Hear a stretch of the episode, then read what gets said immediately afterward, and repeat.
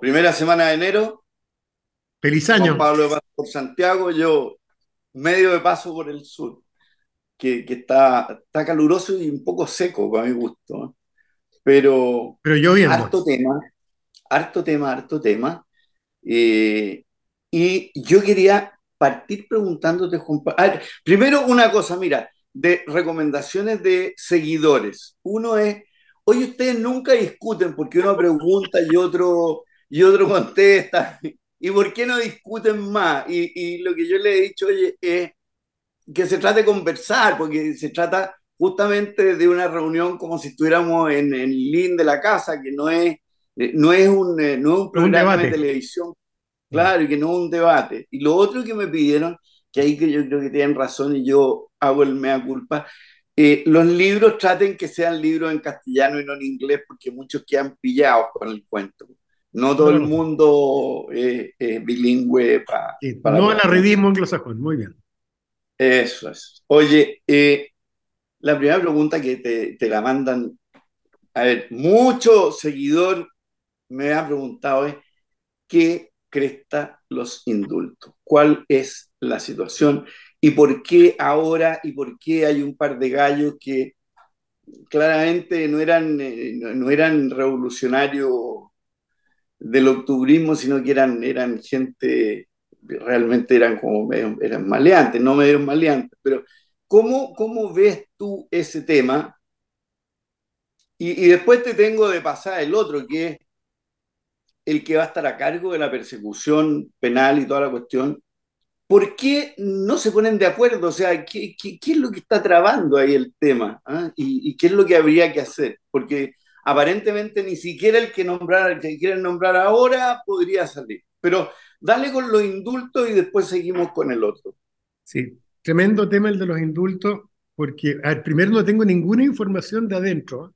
del gobierno o de los partidos de gobierno, ninguna, entre que he estado de vacaciones algunos días y con harta pega los días que he estado trabajando, así que no, no, no tengo ninguna información. Mirándolo de afuera, eh, me parece que esto tiene dos aspectos. Uno que es técnico, que está todo bien. El presidente de la República, históricamente en Chile, en la mayor parte de los países del mundo, en Estados Unidos también, en todos lados igual, tiene la facultad de indultar.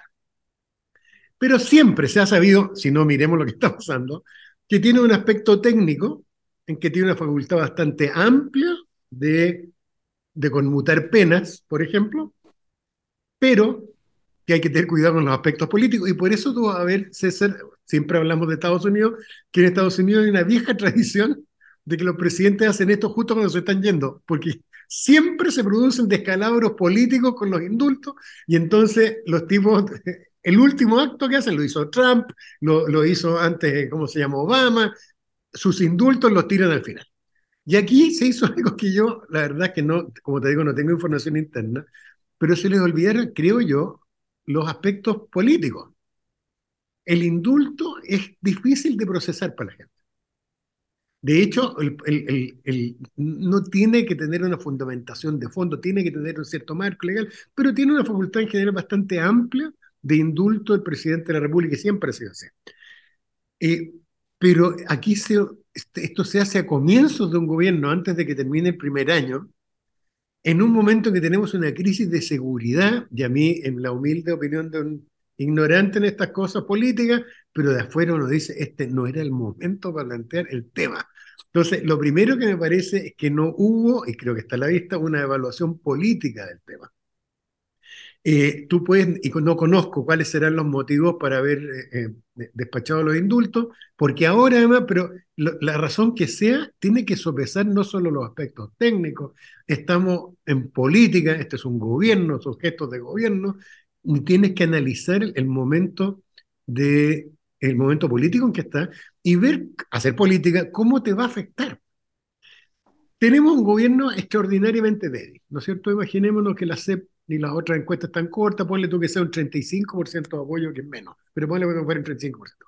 Pero además con un, un, sector de izquierda, centro-izquierda un poco desordenado, la centro-derecha bien desordenada, el Parlamento, como dice la gente, dando jugo de repente, despelotado, no, es, no estás en un momento con fortaleza en que puedas girar contra tu capital. aquí giraste y caíste al vacío, te tiraste a una piscina vacía. Por lo tanto, la verdad es que técnicamente está bien, tú puedes hacer eso, pero me parece que a, a alguien se le olvidó que estos son actos al final políticos y tienes que medirlos políticamente, tienes que ser capaz de defenderlos políticamente. Entonces, la verdad es que para mí, en la ignorancia del tema, porque no, conmigo, no conozco, no he hablado con ninguno de mis amigos gobierno para preguntarle, no se ve como una decisión que no fue pensada políticamente y que ha pagado pero, el gobierno gratuito. pero hay otro tema que el presidente se pronunció en algún caso, creo que fue el de Mateluna, diciendo estoy convencido de su inocencia, y ahí se metió en un enredo que incluso tu colega Daur Harasic Tú lo, le quita el piso y le dice, oiga, eh, que son culpables, son culpables, otra cosa es que lo indulten. Hay- Para alguien que estudió Derecho, aunque no se haya recibido, pero que estudió es, ese tema, ¿por qué se le sale ahí? Eh, Ahí hay un tema que obviamente es improvisado. Yo, yo tampoco le doy la importancia como que se está atacando a otro poder del Estado o algo así. Pero, pero, pero son como, a ver, errores no, no Eso es, forzados. eso es. El tema tampoco tiene gran significación. No va a subir la delincuencia con esto. No es cierto que la señal. no, el problema es que eso, en mi opinión, es una pelotudez política. Provocó un costo para el gobierno, un gobierno que está débil, que lo que necesita, además está tan lleno de temas, eh, César, como el tema de seguridad, que son temas no de trinchera. Entonces el gobierno, yo como ciudadano común y corriente, pero uno dice, en momentos de debilidad te tienes que refugiar en los temas que eres fuerte. ¿Cuáles son los temas que no son de trinchera? educación, salud, delincuencia, ¿no es cierto? Producir acuerdos y gobernar en base a esos acuerdos. Y alejarte de cualquier cosa que genere división. Entonces, me parece que, que, la verdad es que no sé, algún momento voy a averiguar y voy, llamaré a algún amigo a preguntar, pero la A ver cómo se, se generó. cómo se generó el tema, porque para mí me sorprendió sobre todo la fecha. ¿Tú te acuerdas que esto, César, eh, que Michelle Bachelet trató de hacer lo mismo, pero le trató de hacer lo mismo El último día, al estilo norteamericano, po. claro, claro. Y el ministro dijo no. Y el ministro, es una cosa que es loca también, porque en mi opinión el ministro no tiene atribuciones para decir que no, pero, pero lo concreto es que ella en todo caso la decisión la toma y dice, ok, si aquí pago costos políticos me da lo mismo porque es mi último día, y No, dale- claro. pero, pero hacerlo al comienzo, yo la verdad es que quedé perplejo. Pero en fin, puede ser que me falten datos entre medio, pero es raro. Y en el tema fiscal nacional, César, eh, Sí, eso, eso, ¿por qué hay tanta, un, un cargo que, que no tendría por qué No. ser tan debatido, eh, está lleno de, de, de, de, de- de cuento? Yo tengo la impresión que es una mezcla en que sale todo el mundo mal parado. Yo creo que partiendo por la comunidad jurídica, no postuló todo el mundo que tenía que postular, no postularon los mejores. Y en parte tiene que ver con la intuición, por lo que yo he hablado con alguna gente que le pregunté por qué no postulaba, y me decían, sabéis que en realidad esto va a ser un despelote. Y no quiero quedar entre medio del despelote. En parte se entiende, pero, pero el sistema debiera, obviamente, deberían estar disponibles los mejores. Segundo, para eso tendría que ser un cargo de prestigio, César. Y el problema es que tiene es que hoy día la institución, en mi opinión, está medio desprestigiada. El, creo que los dos últimos fiscales nacionales no han sido buenos fiscales para nada. Entonces, creo que además se siente que está como una papa caliente. Eh, pero lo concreto es que partimos mal. No, no se inscribieron en los concursos para fiscal nacional los mejores. Quedó mucha gente que debe haber participado que iba afuera. En segundo lugar, la Corte Suprema manejó esto pésimo. Yo te he dicho a ti, aquí es importante, estamos en una sociedad transparente, estamos en una sociedad con, con ciudadanos que exigen transparencia, y la Corte Suprema fija presentaciones de 10 minutos, y nos va a hacer creer que en base a presentaciones de 10 minutos, sin lobby subterráneo, tomó la decisión y escogieron a quienes participaron, por favor. Eso fue un error de la al revés, les diera dar una hora a cada uno, es que se va a demorar, se demora, pero ¿cómo puedes pedirle un cargo tan importante que aparezca gente que nadie conocía alguno? Y que haga una presentación de 10 minutos y tú seas capaz de evaluar en esos 10 minutos si el tipo tiene una buena mirada o no. Yo, yo, yo creo que, que, es muy malo el sistema y quedó muy mal la Corte Suprema con el modelo que quedó, además, y con la sensación y la información clara que hubo, que hubo lobby subterráneo, que hubo maniobras políticas entre medio, entonces creo que salió mal para la Corte Suprema. Y de ahí saltaste. ¿Por qué no te, present ¿Y por qué no te presentaste, Juan Pablo? Yo no me, a mí me gustaría, ¿eh? un, cargo que, lo hallo que es precioso para al que le guste la justicia, es precioso. Pero mi problema hoy día es, es bien práctico en la, en la en la, de hecho me lo comentaron un par de amigos, ¿por qué no te presentas? Pero hoy día tengo montado una cosa en la oficina que funcionamos la mitad como oficina de abogados y la mitad como ONG. La, más de la mitad de las causas que llevamos son gratuitas, llevamos, ¿no es cierto?, abuso sexual infantil, abuso entre la iglesia, violencia de género, qué sé yo, pero llevamos una cantidad enorme de causas que son, eh, que son pro bono. Eh, trabajando con fundaciones, en fin. Entonces, el problema está que lamentablemente, si yo me tuviera que ir afuera, ah, tendría que abandonar. Tendría que cerrar la oficina tendría que cerrar la oficina por cuatro años eh, eh, y no estoy dispuesto a ser negociado, a decir yo me voy, pero consígueme un contrato con la ENAP, ¿no es cierto? La típica chilena, la antigua, con la ENAP o no sé quién, para, no, no, estoy para esas cuestiones, por lo tanto, eh, tendría que cerrar la oficina y porque soy la fuente muy principal de ingresos y, y, estos son ocho años, pues hacer. Entonces, no es mucho, entonces, es muy largo. Claro, no, esa fue la razón, te lo digo honestamente. Ahora, después llega a manos del gobierno el proceso, y en manos del gobierno, pucha, empieza a pasar todo lo que está a la vista, en que se notó la debilidad política del gobierno y se notó la debilidad política del gobierno, va con el despelote en el Parlamento. Nadie hizo lo que debía haber pasado del día uno, que es decir, oye, sabéis que aquí no podemos, porque además vamos a quedar todos mal. No podemos transformar esto en un circo porque estamos hablando de seguridad pública en este momento. Y por lo tanto, este gallo, el encargado de la política criminal, me da lo mismo que sea de derecha fíjate la palabra coyocera, o sea, de izquierda, pero tiene que ser un gallo independiente. Cosa que si pilla un gallo de izquierda corrupto, se lo coma vivo. Pilló un gallo de derecha, un empresario cototo importantísimo, se lo come vivo. Eso es lo que necesitamos para restaurar la confianza de la gente con el sistema. Y en vez de hacer eso, que hubiera sido un gesto patriótico precioso, gobierno, la derecha, la izquierda, todos poniéndose de acuerdo en escoger candidatos, empieza una cosa que es muy mala, en que empezó a filtrarse en los diarios, pero con casi citando a la gente que habían candidatos de los sectores progresistas y que habían otros candidatos que estaban puestos ahí porque eran amigos de la gente del audio, de, la, de no sé quién, y empieza una cosa partisana, César, que muestra solo el bajo nivel en que está la política chilena. Que nadie se haya dado cuenta el daño para todo el mundo. Y además la sensación de que no hay nadie a cargo del país. Si hay un tema del cual hay un diagnóstico claro, el tema de delincuencia. Todos estamos de acuerdo en que está, estamos en un problema crítico, que además estamos en un punto de inflexión. Es un tema de Estado, obviamente, y entonces, ¿cómo no son capaces de ponerse de acuerdo? A mí me, cuesta entenderlo, pero el espectáculo ha sido lamentable. O sea, ha sido lamentable y ahí incluyo a todos los sectores. Yo creo que la izquierda se ha movido pésimo, también se movió mal, eh, eh, ¿cómo se llama? La derecha. Y, y el resultado final, César, o sea, lo que sea que salga va a salir pésimo en el peor momento en el momento que más necesitamos un fiscal nacional independiente que le dé confianza a todo el mundo, un gallo correcto, me da lo mismo que sea de derecha, sea de izquierda, pero que sea correcto y que el tipo llegue a hacer la pega que tiene que hacer.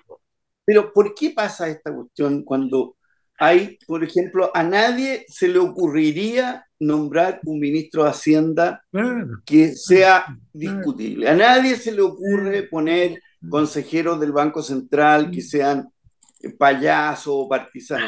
Partió, fíjate tú, Ricardo Lago, que a ti no te cae bien, pero Ricardo Lago nombró a Vittorio Curvo y dijo, yo considero que es el mejor.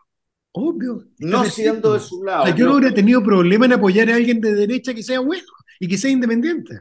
Si mi temor Lo que pasa es que si no nombran gente de prestigio, la institución no se va a prestigiar. ¿Qué es lo que nos pasa ahora con el Parlamento? Si tú dices, el Parlamento no es que sea el Parlamento los parlamentarios actuales de un tiempo a esta parte han ido desprestigiando la labor parlamentaria, lo cual es, fatal. Y eso uno lo ve también en la dificultad que tienen los partidos en encontrar gente que quiera ir, porque también dicen, oye, voy a estar cuatro años, voy a estar ocho años, que me voy a alejar de, mi, de mi, círculo, de mi zona de confort, eh, para estar entre medio de, de todo este circo no tengo ganas y, es una lástima esta cuestión. Terrible, se perdió una tremenda oportunidad, pero además muestra el estado de la política. Yo nunca creo que nuestra política ha estado súper bien, pero, pero creo, que, creo que estamos en un momento particularmente malo, César, porque no es solo un tema de lo que hemos hablado tantas veces de falta de liderazgo, en el buen sentido de la palabra, no de gente conocida, no de gente mediática, sino de buenos liderazgos en la derecha, en el centro y en la izquierda. Nos faltan, sino que además falta esta mirada, lo que hemos hablado tantas veces, César, que uno tiene que tener la política, son dos ámbitos. Si yo soy de derecha, ok, tengo que mantener mi agenda de derecha, pero eso es una parte de mi trabajo. Y la otra parte es todos los temas de Estado. Yo los trabajo con todo el mundo, Los temas de educación, de seguridad, de salud, relaciones exteriores, de defensa, todo eso, Y me da lo mismo si es del Partido Comunista, de la UDI, los trabajo porque son temas de Estado, No son, ahí da lo mismo si eres de derecha o de izquierda, Y entonces es, como, es, penca la sensación. Mira, hay una cosa que leí César que me, molestó profundamente. No me acuerdo bien, lo leí hoy día en la mañana. Creo que fue ex ante, pero puede ser el mostrador o la tercera, ya no me acuerdo. Pero algún medio lo relevante aparece que el candidato que el gobierno está presentando ahora sería un candidato, sería un candidato que se habría puesto por presión de la derecha, que a cambio estuvo dispuesto de desistirse de las acusaciones constitucionales contra la ministra de Justicia. Y yo leí esa cuestión y dije, ¿sabes? Puta hay alguien que no está entendiendo nada. Porque además, César, hoy día, no sé si tú estás de acuerdo conmigo, pero se produce una sensación natural de decir, ¿sabéis que la izquierda se ha desgastado después del, del, plebiscito salida? Y por lo tanto parece casi como un ciclo natural, que además venimos repitiendo cuatro veces, en que el próximo candidato sea de derecha. Y por lo tanto hoy día tenemos que hacer todo lo posible para que el país esté ordenado, porque el muerto le va a caer el tema de seguridad, le va a caer un gobierno de derecha el próximo. Tú nombras un pelafustán, nombras un gallo que no se maneja bien del punto de vista interno, un tipo que no sea duro contra la corrupción hoy día, eh, y, va a ser va a ser, pero va a ser pésimo para el próximo gobierno. Entonces, eh, creo que muestra el estado la cosa, ha sido falta de mirada amplia, César, y yo creo que y eso ha sido el tema. Fíjate que lo vamos a tocar más adelante, pero el gran tema, parece, de la ciudadanía hoy día, según la CEP, es violencia. Bueno, más allá que lo cual me tiene, me tiene súper perplejo de que no sea la inflación, que los salarios han estado cayendo en términos reales en forma bastante importante eh, y, sea la, y sea la violencia. Entonces, no estarse demorando por cuestiones raras a uno le llama la atención cómo el presidente de la República nos llama, no sé, a los 10 mejores abogados de Chile y le dice, muchachos, ustedes tienen que hacer la pega, weón, y háganlo por Chile, qué sé yo, y vamos. Y además debieran hacerlo abiertamente. Mira, cuando apareció este tema que el presidente Boric había llamado al presidente de la Corte Suprema, a mí no me pareció mal conceptualmente, si él tiene derecho a hacerlo, porque me ha un llamado oficial. Lo que, lo que me, me pareció es que lo dio derecho públicamente no nos debimos enterar por una filtración, pero, pero me pareció perfecto. Y él debió haber dicho, sí, llamé ayer al presidente de la Corte Suprema, me da lo mismo si está equivocado o no, y le hice un planteamiento, y la Corte Suprema verá si me hace caso o no, pero eso está perfecto. Pero me hubiera gustado transparencia, me hubiera gustado enterarnos no por una filtración, sino que enterarnos por una versión oficial del propio gobierno. Eh, pero, pero, creo que eso está bien, y creo que efectivamente aquí ha faltado esta mirada tenemos una mirada como fragmentada, César. El Poder Judicial se preocupa solo de sus intereses corporativos y de sus cosas muy inmediatas. El, Congreso está preocupado de la pelea chica, el Poder Ejecutivo está hoy día tratando de flotar, no tengo idea, pero no hay nadie preocupado de los grandes temas. Y ahí tú tienes toda la razón. Aquí oye, y no solo eso, Juan Pablo, y las policías, los carabineros también, hombre. Los carabineros son también es un silo impenetrable ahí. Y uno dice, oye, pero a ver, Ah, Ahí el tema es tan bonito, además, el discutirse esto que hacemos nosotros. Antes de saber qué vamos a hacer con las policías, es evidente, como lo hemos hablado, que hay un problema. Solo abrir la discusión, ahora venía escuchando en la radio cooperativa, venía escuchando una discusión porque alguien propuso que se hicieran policías turísticas. Y se armó una discusión muy entretenida en que ellos explicaban cómo eran, apareció un tipo explicando los modelos de las policías en Brasil, en Argentina, cómo hacían las policías en Europa, en Estados Unidos. Y muy bonita la reflexión de ellos diciendo, oye, ¿será conveniente tener una policía solo centralizada? Que una reflexión preciosa. O necesitamos policías local, no tengo idea. Pero en Chile ni siquiera hemos discutido eso, César. Y ese es un temazo, un tema muy interesante. De nuevo, es otro tema que no es de trinchera. Ah. Y fíjate que la, las municipalidades que tienen buen, buen sistema de ayuda, que, porque son como una ayuda, Vitacura, Las Condes, etcétera, etcétera, que en cierta forma reemplazan al carabinero porque el carabinero no le da, o sea, pues tú eh, se queda una señora con el auto en pana y llega la camioneta de las Condes o de Vitacura y la ayuda con la batería, con el, esto, y aparentemente son los primeros que llegan cuando hay un problema de robo y cuestiones, llegan antes que los carabineros. y a los carabineros esto les da un celo tremendo, tremendo, de que si las luces son rojas o tienen que llevar azules y por qué. Entonces, aquí hay, yo creo que aquí hay un temazo por delante eh, que es duro, eh, pero que tienen que enfrentarlo. Esta cuestión no, no o sea, 35 mil o 40 mil carabineros no son capaces para mantener pero todas las labores. Eso es lo que hablamos el otro día. Y es como se recuperó Nueva York, en parte el tema. Pero como has dicho, tú lo primero que tienes que hacer es recuperar los espacios públicos. Yo por eso recuerdo, yo sé que estamos viejos, pero en los años 60, cuando yo iba al Instituto Nacional chiquitito, ¿ah?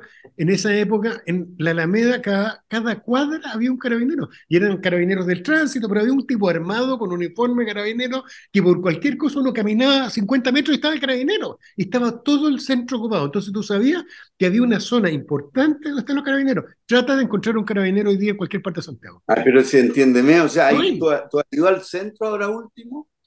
El centro era último un fortín, o sea, es, una cuestión que te llama la atención, o sea, son zinc, planchas de madera, todas rayadas, eh, los comercios cerrados. Y según la gente que trabaja ahí, casi todos los días hay desórdenes, hay desmanes, hay manifestaciones.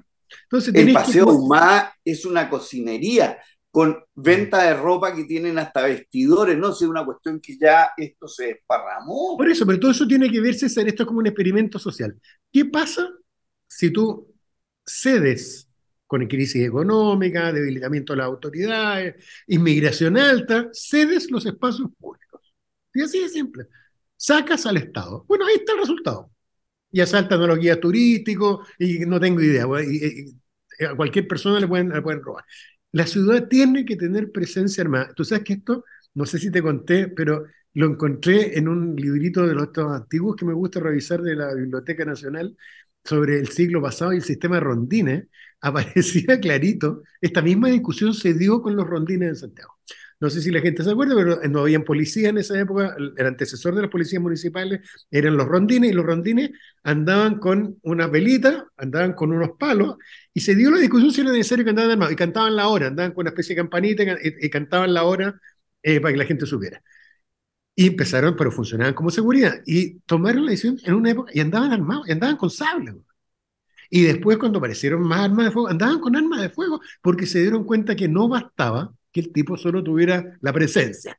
Tenía en la cultura latina, tenía que andar armado, pero no en Inglaterra. Y entonces, pero funcionó así, y nosotros vamos a tener que venir 150 o 200 años después a hacer la misma reflexión. Sabéis que para que no quede la cagada en el centro de Santiago o en Maipú o donde sea, en Vitacura, necesitamos tener policía en las calles. Obvio. Y no están en las calles. Entonces, lo primero es eso, y ahí va a tener que resolver no solo un tema presupuestario, un tema conceptual. Vamos a seguir con policías centralizadas, militarizadas, ¿no es cierto? O vamos a armar policías locales. A lo menos discutamos. Y, tienen, y, si tienen toda la. Y además, piensa tú que están a cargo de las fronteras, a cargo de cuánta cuestión hay, a cargo de recibir las denuncias, de investigar, de andar detrás de las drogas. O sea, tú decís, pero esta cuestión es loca. Sí, no, tal cual. Oye, César, pero salgámonos ese tema, lo vamos a seguir más adelante. Eh, vámonos, mencionaste la encuesta CEP, que que está extraordinaria, porque viene con sorpresa, efectivamente. ¿Qué te sorprendió, qué te llamó la atención de la encuesta CEP, César, del punto de vista de las preocupaciones de los chilenos? Pues vamos a, a las cartas políticas. Yo creo que lo que más me sorprendió es el tema de la preocupación por la violencia. Yo estaba convencido de hace mucho tiempo que eh, como decían, ¿te acuerdas? En Estados Unidos, it's the, economy, it's the economy stupid, que la parte económica era la que mandaba y de hecho estamos entrando en una recesión relativamente seria, no, no, no es la del, no es la del 82, pero, pero es como la crisis asiática, más o menos, no, no, no poco, que viene con desempleo, que ya se está notando, yo lo veo, con una inflación que si bien se tomaron las medidas, pero con una tasa de interés que es de loco, esa es la tasa de interés, piensa tú, del Banco Central. Eh, piensa tú con una pyme que va a un factory. ¿ya? A eso le están cobrando el 2,5%, el 3% al mes, ¿ya? lo cual hace inviable una pila de actividades. Yo pensé que era eso lo que tenía acorralado a este gobierno. Y fíjate que no, que es la violencia. O sea, la gente se siente insegura, sobre todo la gente más pobre. ¿Ya? Yo no sé si te conté, pero, pero una muy buena amiga mía fue a entregar un regalo a San Ramón. ¿ya? De estos que llega de, correo, el viejo pascuero y que todo padrinal y un regalo para una niña. Y se fue, ¿no es cierto?, conejeando para allá. Llegó y la casa donde tenía que entregarlo era un fortín. Fuerte Pache. Con zinc, eh, todo cerrado, cuatro metros de alto. Eh, no estaba la niñita ni estaba la mamá, qué sé yo, le preguntó al vecino otro fortín. Entonces el vecino le dice, ya, yo se lo voy a entregar, no se preocupe, señor, en fin. Y abre la casa de él y dice cuatro llaves distintas.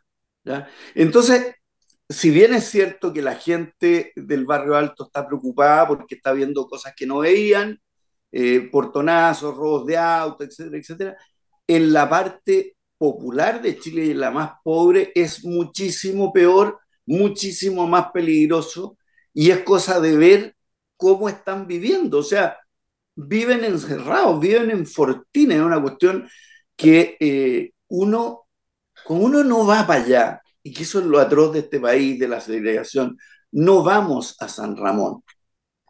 Entonces no nos damos cuenta. Entonces, claro, la encuesta ser en que encuestan a todo el mundo y, se reparten por comuna, por cuadro, qué sé yo, aparece entonces la violencia que uno dice, oye, pero tampoco es tanto. Y si es, pues, el día a día de la gente. No, César, mira, eh, ayer escuché las cifras de investigaciones, creo que fueron, de la PDI, en que decían que del año pasado al año al presente año ha subido un treinta y tanto, o sea, del 2021 al 2022 subió un treinta y tanto por ciento los homicidios, que ya habían subido, de hecho, por lo que vi, la cifra eran casi mil homicidios, donde antes habían 480. O sea, yo creo que había un 100% de la cifra de homicidios en los últimos tres años de aumento. El último año subió un treinta y tanto por ciento. Entonces, efectivamente, eso es brutal. Tú sabes que estadísticamente, César, normalmente estos cambios se producen y uno se preocupa cuando subió un 4%. Y suba un 30% la cifra de homicidios de una Ahora, lo que, lo que, lo que yo encuentro injusto, eso sí, es que esto, esto no es culpa de Boric. O sea, este es un cuento de larga data. Y es un problema, como dices tú, del, del Estado chileno. Es un problema que se ha ido deteriorando y que nadie ha sido capaz de tomar el toro por la sata. Piñera, ¿te acordáis que decía que, que, iban a sufrir los maleantes con él, no pasó ni una cosa? Ahora Boris dice que va a ser un perro. A ver, es imposible para el Ejecutivo, si no tiene la coordinación de las policías, de las fiscalías, de los jueces, etcétera, etcétera, hacer una buena pega y si no les dan los recursos. O sea, probablemente como dices tú, a lo mejor no hay que tener 40 mil carabineros, hay que tener 80 mil. Si Nueva York tiene 35 mil, que son no, son menos. en Nueva York, yo, en un espacio Nueva York, chiquitito. en Nueva York son 50 y tantos mil, son como 52 mil. Mira, mira, mira. Y Chile que tiene 4.200 kilómetros de, de, largo, mm. en que tenemos que ir, ¿no es cierto?, desde Arica. No, pero además en Nueva York son 50 mil policías de la ciudad de Nueva York pero además tienes, tienes sheriff de varios de los condados, pero además tienes el FBI, y además tienes el DEA, y además, o sea, eh, eh, en total deben ser mil policías en la ciudad de Nueva York, si tú lo sumas a todos juntos. Eh, en Chile, claramente hoy día no solo tenemos un déficit, sino que además, César, si uno, nadie me ha preguntado, pero si alguien le preguntara a uno una fórmula, uno diría que tiene que tener elementos técnicos y tiene que tener elementos políticos. Elementos técnicos yo creo que no solo mayor cantidad de policía, una estructura adecuada, sino que en el aspecto político, este tema que yo vengo hinchando hace tanto rato, participación ciudadana. Yo creo que ya no se resiste que todo el sistema de justicia y el sistema de seguridad sea un sistema en el cual los ciudadanos comunes no tenemos nada que opinar. Yo vivo en Vitacura, soy un gallo acomodado, ¿no es cierto? Y todo el cuento, y nadie me pregunta ni puedo opinar, ni puedo criticar a las policías, a los jueces, a los fiscales, no, no existo. Entonces, esa cuestión hay que modificarla. Incluso ahí a los amigos y amigas que nos escuchan y nos ven, miren, métanse en Google y miren la reforma de las policías en Inglaterra en los últimos 10 años y cómo han incorporado a las policías locales en Inglaterra, esto es reciente, y las razones por las cuales han incorporado a la comunidad. Es muy choro. Imagínate, César, tú le des la posibilidad a la gente en la zona en que están de, de a lo menos ser escuchados en relación con los ascensos de la policía. si, si está la fama de que hay un policía que es flojo, que maltrata a la gente o lo que sea, imagínate la gente, tú la por en la comunidad la posibilidad de aparecer. lo que pasa es que, es que las policías ahí son locales, ¿te fijas? Lo que pasa es que hoy día eh, tú criticas a un cierto carabinero que está, hoy está ahí. Claro, mañana, se va. en Punta Arena, no, no, no, no, te sirve. bueno, pero hay que, hay que Oye, y, la, y, la, otra sorpresa, yo te diría, es, bueno, de la encuesta es el desprestigio total del Parlamento y de los partidos, lo cual es fatal. Eh, la buena noticia es que se han prestigiado los carabineros, las Fuerzas Armadas, el PDI. Por lo tanto, hacer el cambio ahora y darle más número ahora es un muy buen momento porque hay apoyo político. Y la otra sorpresa es que las personas, a ver, buena evaluación de las ministras que tienen buena evaluación, digamos, o sea, bien, toda Analía, Uriarte y, y Vallejo, eh, desconocimiento total de los otros. Eh, a, Jackson, yo no sé qué hace el ministerio ese, pero eh, entre que Jackson no aparece, pero yo tampoco me explico eh, cuál es el castigo ciudadano Jackson. ahí está. Y lo otro que se ve que los presidenciables que se vienen, por lo menos en la derecha, son alcaldes, una vez más. ¿ah? El territorio. Claro, o sea, Mateo. la Evelyn, ¿eh? La Evelyn ahí. Bien, vamos a ver si esta vez la UDI le da la pasada. Yo creo que sí. Pero démosle, oye, y vamos a la parte liviana. Vamos. Mira, César, primero, este, voy a presentar dos libros, como no nos vimos la semana pasada, voy a presentar dos libros. Uno, en esta cosa que, estoy gozando de viejo ahora, de irnos a la fuente, César. Mira el librito que encontré, el tomo uno, el primer tomo de las memorias de Patricio Lynch durante las operaciones en Lima. O sea, en vez de escuchar opiniones, Patricio Lynch lo hizo mal. Oye, están los informes de él aquí con las cartas, vienen los originales detrás. Extraordinario hecho por. Tú sabes que nunca le dieron. Gustavo Jordán hasta Uruaga. Pero gran tipo, gran ¿Tú sabes que nunca le dieron un mando de buque? No, pues, claro. Por envidioso. Claro. Nunca le dieron, y era el único marino en Chile que había peleado, que había estado en la Armada Inglesa y que sabía de verdad no, cuántos padres eran tres moscas. Pero mira, lo más interesante a mí que me gustan las anécdotas históricas, César, es que en los informes cuenta incidentes, cuenta los problemas de las borracheras las tropas chilenas, pero lo cuenta él, pues César. No es la interpretación del historiador de turno. Él y te dice, estamos con un problema y hay que verlo. El problema con las enfermedades venéreas y la prostitución y cómo lo controlaban. Y el problema de los atentados que había en Lima, por ejemplo, y en el Callao, en que mataban, habían grupos como terroristas que mataban en la noche a soldados que andaban solos. Y, la respuesta, y qué respuesta, y tiene una especie de filosofía del derecho penal, lo recomiendo encarecidamente lo que le gusta. Y la fuente, buenísimo. Gran libro y muy bien, felicitaciones ahí a don Gustavo Jordano Tauroga, gran libro. Y este libro que me lo regaló mi hermano, que lo estoy manoseando ahora para llevármelo a las vacaciones, extraordinario. Este señor es el presidente o el gerente, no sé cómo se llama, el director de la Real Academia Española, Santiago Muñoz Machado, y es un libro, el único que yo conozco, sobre todo sobre Cervantes. Entonces, una mezcla de biografía, autobiografía, historia de cómo escribió el Quijote, de los tiempos de Cervantes y cómo pudo hacer esta, esta obra tan monumental que ha marcado el mundo civilizado en forma tan brutal. Eh, no lo he leído, revisé el índice y es apasionante. Ah, les leo un índice de la pasada, magia, hechicería y brujería en Cervantes. Imagínate. Pero además con, usando, descubrí que hay mucho material autobiográfico. Así que eso, como esos dos libritos, eh, de a propósito de un tema que hemos hablado, César, la primera vez, hace como 25 años atrás lo hablamos, cuando pasó, eh, ver la película, un documental, El monstruo de Wall Street, Madoff. Que es bueno ah, volver a repasar ya la gente, sobre todo hay gente joven que no lo vivió, no lo miró, es muy interesante mirar la imagen de este gallo que yo además lo llamo como carismático. Era un gallo que a uno no le caía mal de entrada. Pues no, pues los frescos tienen que ser simpáticos. Claro, pero el mono que armó, y de nuevo, tú dices, pero ¿cómo nadie lo vio venir? Recomiendo Y era, fue presidente de la Bolsa de Nueva York, ¿no? Sí, o sea, increíble. increíble. Pero es que además que muestra este tema que hemos hablado tantas veces, es ser una cosa es el emprendimiento, qué bueno que la gente quiera ganar plata y fantástico, y otra cosa es la codicia. Ah, así que eh, lo, recomiendo. Y por último, restaurante eh, voy a recomendar La Cabrera, restaurante, si pueden ir a Buenos Aires, probarlo en Buenos Aires, pero acá eh, yo he ido por lo menos al que está en Isidoro Goyenechea, carne argentina muy buenas. Ah, muy, muy, muy, muy buenas las carnes con los cortes propios de ellos y se come, pero como príncipe. ¿Y tú qué recomiendas, César? A ver, película, una que me, me, estoy, me, me acordé ahora, pero que hay que verla, que es El Resplandor con Jack Nicholson. ¿verdad? Una película de terror buena, buena, buena, antigua, pero buena y que realmente da terror, o sea, realmente le, le, apunta. El libro El Rey de los Pleitos, Griscamp.